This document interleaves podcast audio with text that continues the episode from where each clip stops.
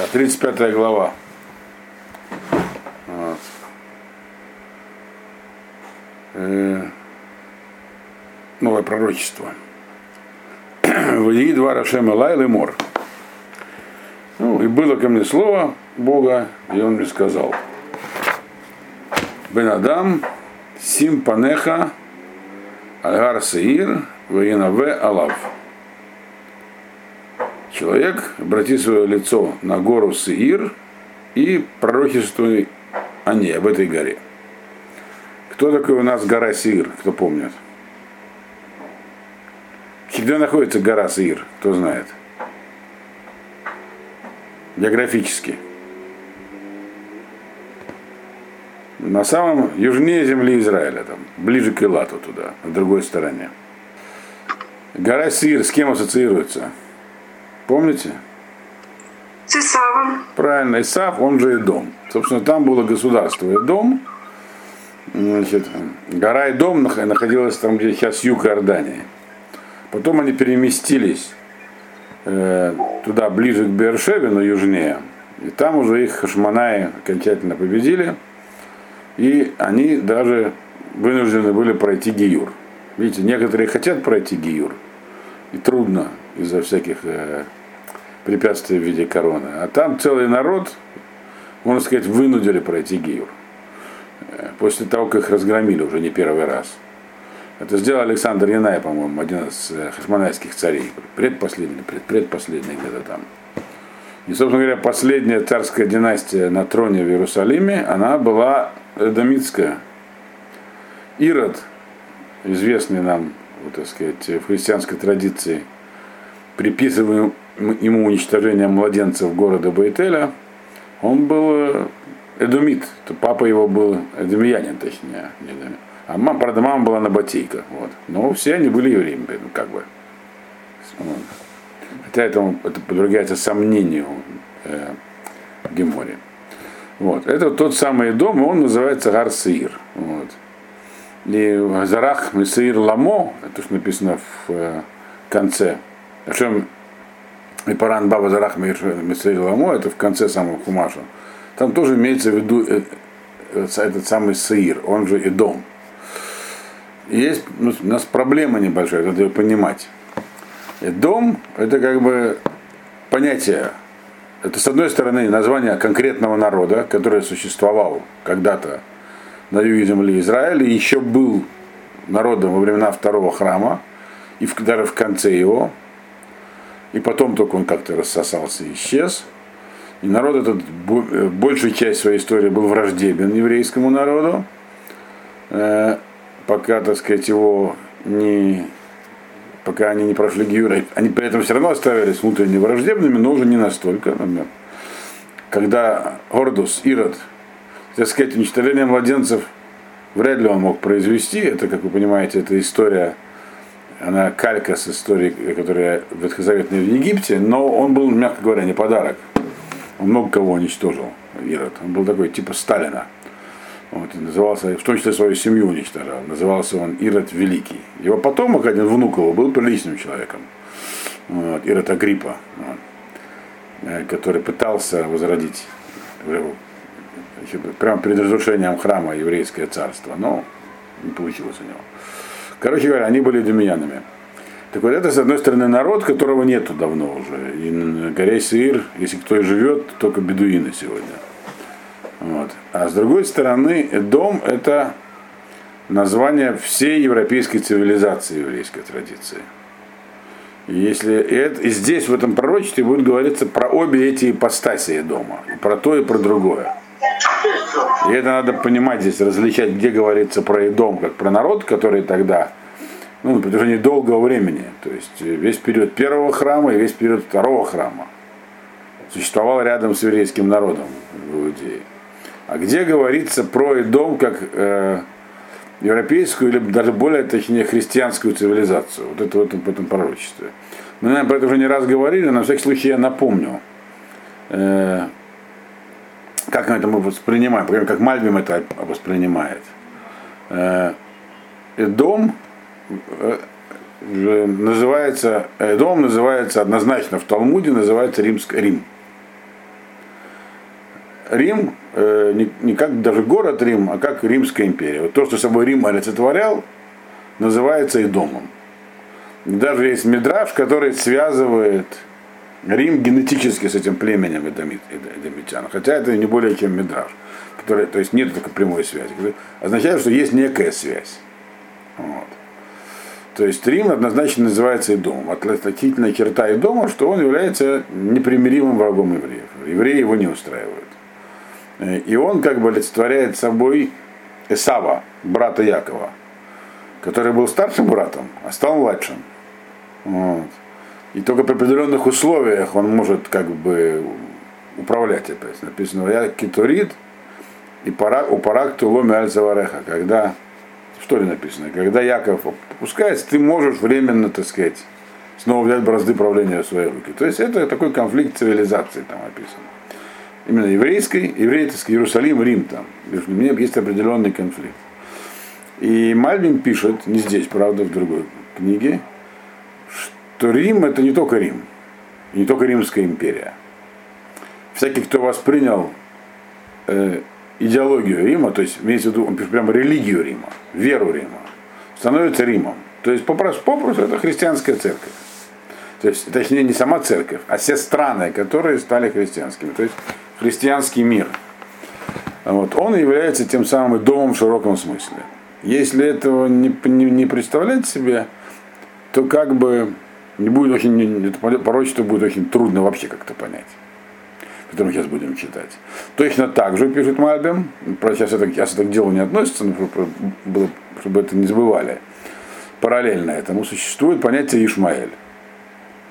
Ишмаэль это который, вы помните, брат Ицхака по отцу, так, сын Агарь. То есть он пишет, Ишмаэль как раз нам генетически более-менее понятно, кто это. Он так, он, там есть традиция, и у арабов, у самих тоже есть традиция, что они потомки Ишмаэля. Но тем не менее, пишет Мальбим, что точно так же, так каждый, кто воспримет тради, э, как бы, религию Ишмаэля, становится Ишмаэлем. Поэтому в каком-то смысле даже иранцы, персы, которые тоже, не, они, они мусульмане, но не очень любят арабов, мягко говоря, что мы сегодня видим на политической арене, они тоже Ишмаэль. То есть это вещь такая, не генетическая. Вот. Религия Рима стала христианством в четвёртом веке, вот, и с тех пор это все стало вот как бы где христианство, там Рим. Причем неважно какое, протестантское, православное, монофизитское, какое угодно. Понятное дело, что католическое в первую очередь. Вот, это, про это можно долго и подробно рассказывать, но сейчас у нас тема не в этом, это просто вам я сказал для того, чтобы было понятно, о чем здесь идет речь. Итак, значит, вот, по поводу Идома. Надо помнить, что уже было пророчество Йехезкеля по поводу Идома. В этой, в этой книге Йехезкеля, в двадцать пятой главе. Он там коротко высказался по поводу всех окружающих народов, сказав, что всем им будет плохо в итоге. Но там более, было более ограниченное пророчество. Всем им плохо сделает Навуходоносор. То есть они не выйдут сухими из воды. Они все, там, если вы помните, мы там долго это проходили. Там очень долго было про Сидон, э, про, про Цур, прошу прощения, про город Тир, про финикийскую, так сказать, цивилизацию. Очень долго про Египет, но также было и про Идом, про Моав, про ОМОН, все они там в двадцать пятой главе и дальше, всем им было обещано нехорошее ближайшее будущее, но это именно ближайшее будущее. И всем примерно заодно. Они по-разному, но все радовались падению Иерусалима. По разным причинам. Каждый по своим, но все радовались.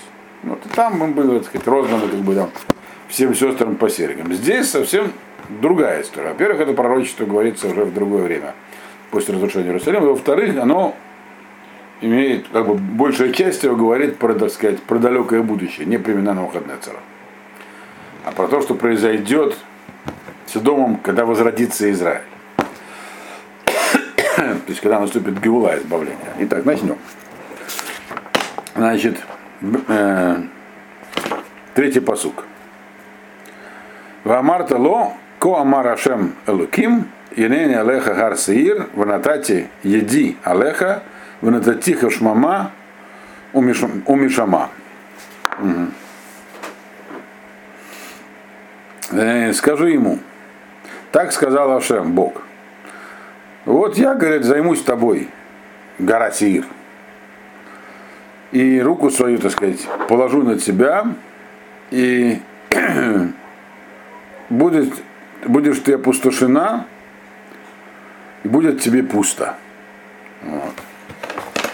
То есть здесь некий этап упомянут, здесь три раза сказано, что я тебя тобой займусь. И дальше будет понятно, что это за этапы. Как бы имеется на самом деле у, у Сеира, у Идома, вначале его разрушил Навуходоносор, потом уже во времена второго храма завоевали Хашмонаи, а до этого еще с ним воевал, воевал, воевали цари, цари, цари Иудеи. И окончательно это то, что произойдет в конце дней. Вот. То есть, э, так сказал Авшем, я тобой займусь, Гарсир, и у тебя будут этапы, так сказать, наказания. Вот. Это еще пока что параллельно тому пророчеству, которое было десять глав назад. Дальше, четвертый пасук. Ареха харба асим ваата шмаматие ваядата кианяша. Вот эти три этапа расшифрованы. Как бы. Значит, города твои я сделаю... Точнее, здесь два этапа только пока что. Города твои я сделаю сожженными, опустошенными. И будет тебе полная пустота. То есть ты будешь э, как бы разорен. И поймешь ты, и узнаешь ты, что я Бог. Имеется в виду, города твои будут сожжены, опустошены. Это времена Навуходоносора. То, что Навуходоносор сделал с Идомом, там, он всех э, не погладил по головке. Вот. Э, и ты будешь разорен. Это уже имеется в виду воины, которые вели Хашмонаи против Идома. Конкретно Александр Яны, насколько я помню. И ты узнаешь, что я Бог, это то, что Александр Яны заставил их пройти Гиюр. Что ставится ему в вину в Геморе. Нельзя никого заставлять проходить Гиюр. Вот. Но он их заставил по политическим соображениям. И они даже его приняли. И даже некоторые из них были соблюдающими время. По крайней мере, сохранилось в римской истории такое указание. Вы знаете, что в Риме там были глашатаи в городе Рима, которые каждый раз, каждый день провозглашали то, что Сенат постановил. Там. Когда Гордус Ирод приезжал в Рим, то они провозглашали, чтобы открыто не торговали свининой на улице, на центральных улицах. Поэтому, потому что это может задеть, задеть чувство Ирода. Вот. Ирод им очень много денег привозил, поэтому не заботились об его чувствах. Вот. Значит, э, итак, то есть Ирод, видимо, отсюда, что он даже свинину не ел, что-то такое. Значит, э, хотя был просто головорез и кровопийца, но при этом свинину не ел. Вот. Э, значит, дальше идем. Э, пятый пасук. Ваян гьот леха эйват олам. Ватагерет бне Исраэль алидей хорев, беэт эйдам, беэт авон кец. Теперь за что это? Вот, ввиду того, что ты, у тебя была вечная вражда, и ты как бы способствовал падению сыновей Израиля от меча. Что во времена несчастья их, во времена, так сказать, несчастья или греха окончательного. То есть, ну, действительно, Идом, он всегда враждовал с Израилем, но даже когда они перешли, уже, так сказать, на сторону Израиля, по неволе, правда, но перешли, вот, значит, э, то есть они присутствовали, раньше способствовали активно, воевали, написано, мечом, вот.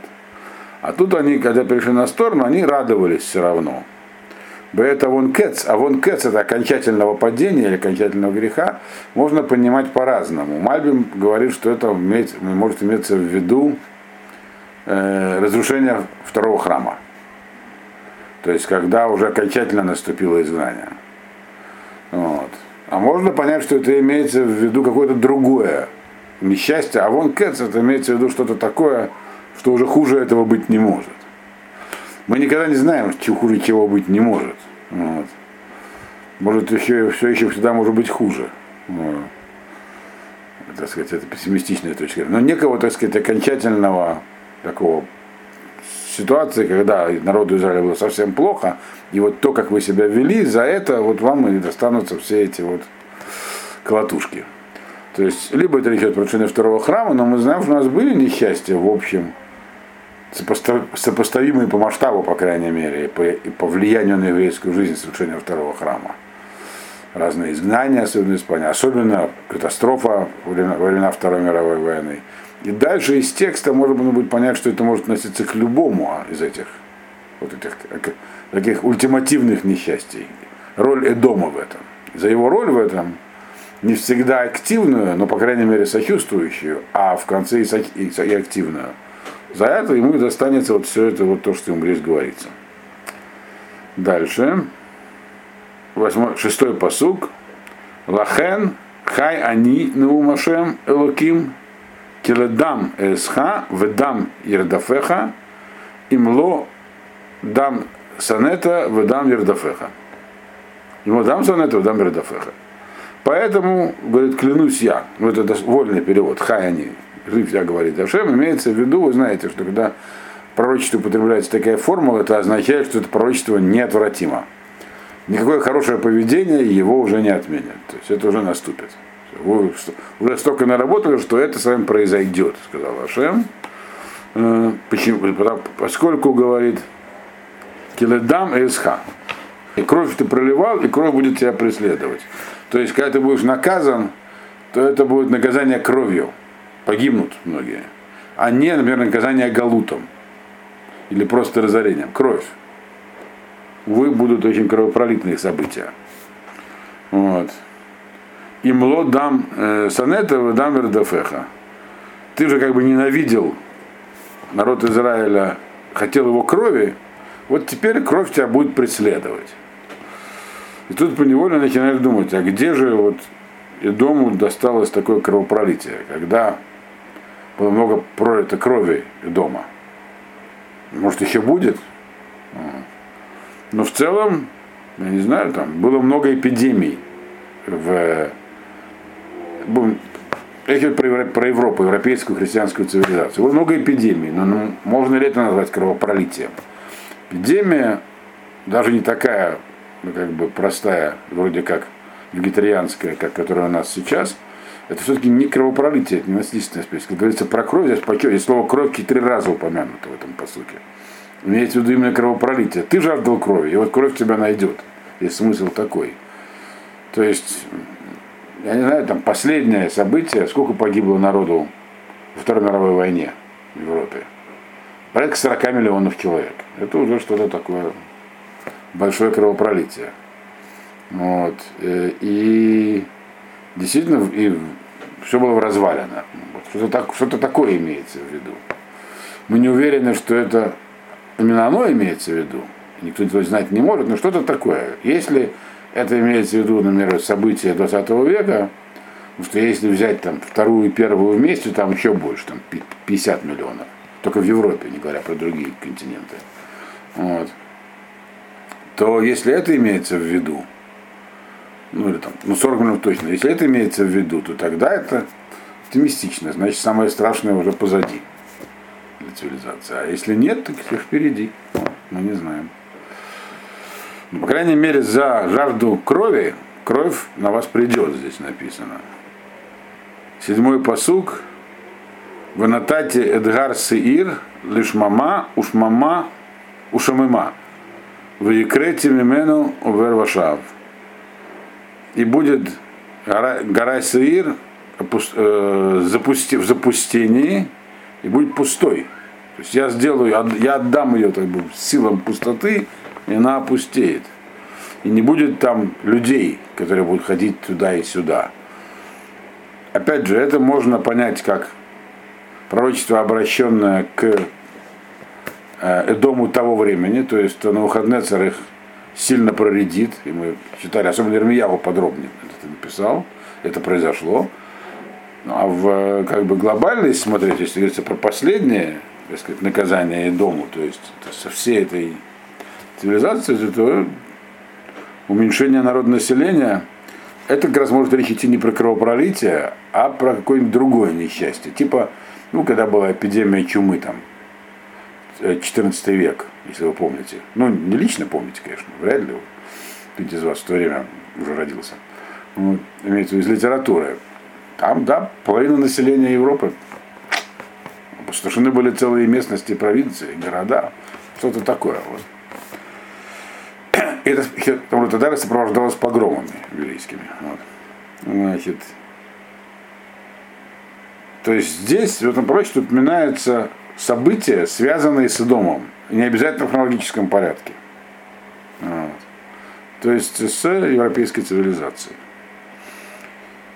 Восьмой пасук. Умилети эд гарав халалав гивотеха вегеотеха веколь афикеха халалей херев и плу бэнэ.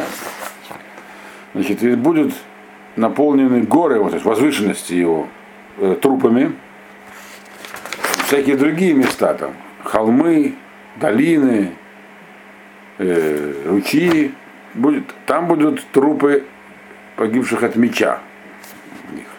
То есть здесь прямо говорится, что это будет либо таким, либо таким способом на протяжении, будут события в их истории дома, когда будет очень много, то есть, и это будет видно, что это наказание свыше.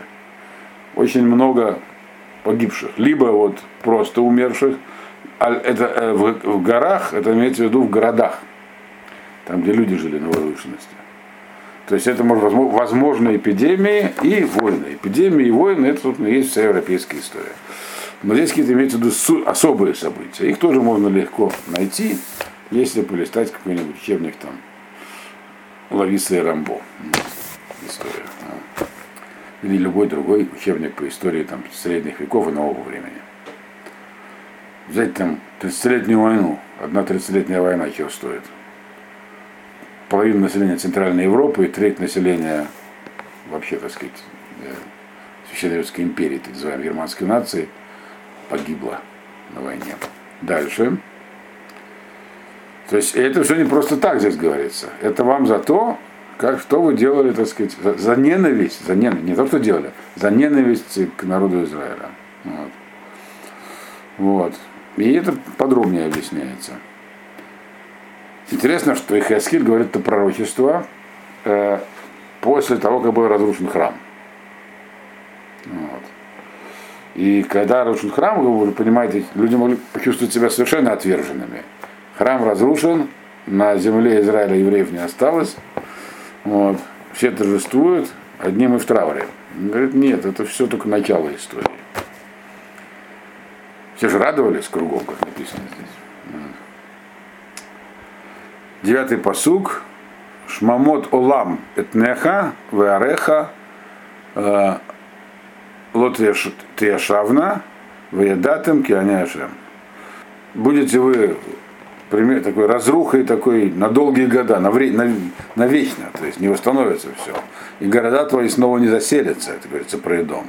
И тогда узнаете, что я Бог. Здесь про, прямо не говорится про это, но когда говорится, узнаете, что я Бог, это намек на события войны Гога и Магога, как они описаны в двадцать пятой главе пророка Йешаяу. Йешаяу мы с вами не изучали, я в ближайшем будущем и не планирую его изучать с вами, хотя посмотрим, что там вообще будет в будущем. Мы же не знаем, вот тут написано, всякое может произойти. Но там у него есть, у Йешаяу в двадцать пятой главе, он объясняет, каким образом вот эти самые народы примут власть Бога в процессе войны Гога и Магога. Вот.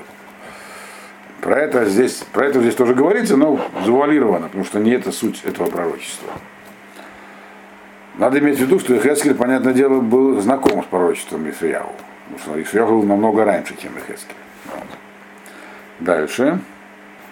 Ваяна мартешне агоим, вэчтэй гарацот ли тигейна, вэйрашнуга, вэашем шам ая. О. За что вы будете так опустошены? За то, что, за что ваша земля будет опустошена. Не вы сами наказаны только. Не, не, не погибнете, так что вы погибнете. Будете умирать от эпидемий, от войн. То есть жизнь будет тяжелая у людей. Но здесь скажут, что еще и земля будет опустошена в девятом пасуке. А за что землю? Это за что, что говорил ты, два народа эти и две земли эти, они мои будут. Земля это принадлежит мне. Это Идом говорит про некую землю, так? Который, про землю, которой две. И мы ее наследовали ее, это наша земля. И там же есть, и в этой земле Бог. Там же. То вот здесь описано, так сказать, вкратце теория замещения, так называемая, которая существует в христианской церкви, но нигде официально, как догмат, она не канонизирована. Вот. Более того, есть интересное отношение. Вот. То есть здесь говорится так, за то, что вы говорили, две эти земли, две эти земли, это земля, как сказать, Мальбим, земля Иуд, Иуд, Иуд, Иудеи и Израиля, то есть обоих государств еврейских, и говорите, то есть эта земля моя. Вот. Такой крестоносский подход христианский. Литигейно. Ну не только Израиль, но и народ эти, которые там жили. Мы им наследуем. И Бог в этой земле. То есть мы наследовали также и Бога. Это, наверное, вы слышали про теорию замещения, да? Христианская церковь практи... это практикуется, но не на уровне дома, такое, такая уверенность, что э, то есть это означает, что это не то, чтобы прямо это провозглашалось официально, но подразумевается и многими богословами, и даже отцами церкви, что Израиль не справился с миссией, и христианская церковь это новый Израиль, и это, по крайней мере, название оно точно усвоено, и все, что говорилось Богом, евреям в пророчествах, теперь относится к христианской церкви. Вот. И, соответственно, получается очень несколько другое толкование пророчеств, естественно, исходя из этого. И большинство книг Танаха, они получают совершенно другое звучание. Вот. Есть, да, в протестантской церкви отдельные группы, которые относятся к этому крайне негативно, но их очень мало. По-моему, питтсбургские братья, еще кто-то. Я однажды, однажды встретил в необычном месте на острове Лерос, Додеканес, такой архипелаг островов греческих, северные этого, как его зовут, Родоса, Коса и так далее. Вот. Одного человека, там есть большой замок венецианский, в субботу у нас был экипаж яхты, мы пошли смотреть его, этот, этот сам, пешком, этот замок. Вот. И там мы вдруг встретили человека интересного из Америки, американец был, я с ним сразу поздоровался, он все же очень обрадовался, что-то говорит по-английски. И когда мы узнал, что мы Израиль, тоже очень обрадовался. Вот. И стал задавать массу вопросов. Значит, в процессе беседы выяснилось, что он принадлежит как раз такой протестантской конфессии, которая отрицает теорию замещения. Говорит, это мы, говорит, никого не замещали, говорит, живите все спокойно. Вот. Значит, но э, их подавляющее меньшинство. Вот. Короче, вот здесь про это говорится. То есть они будут претендовать на землю и говорят, и земля наша, и Бог наш. То есть э, мы, все это, все это наше наследство.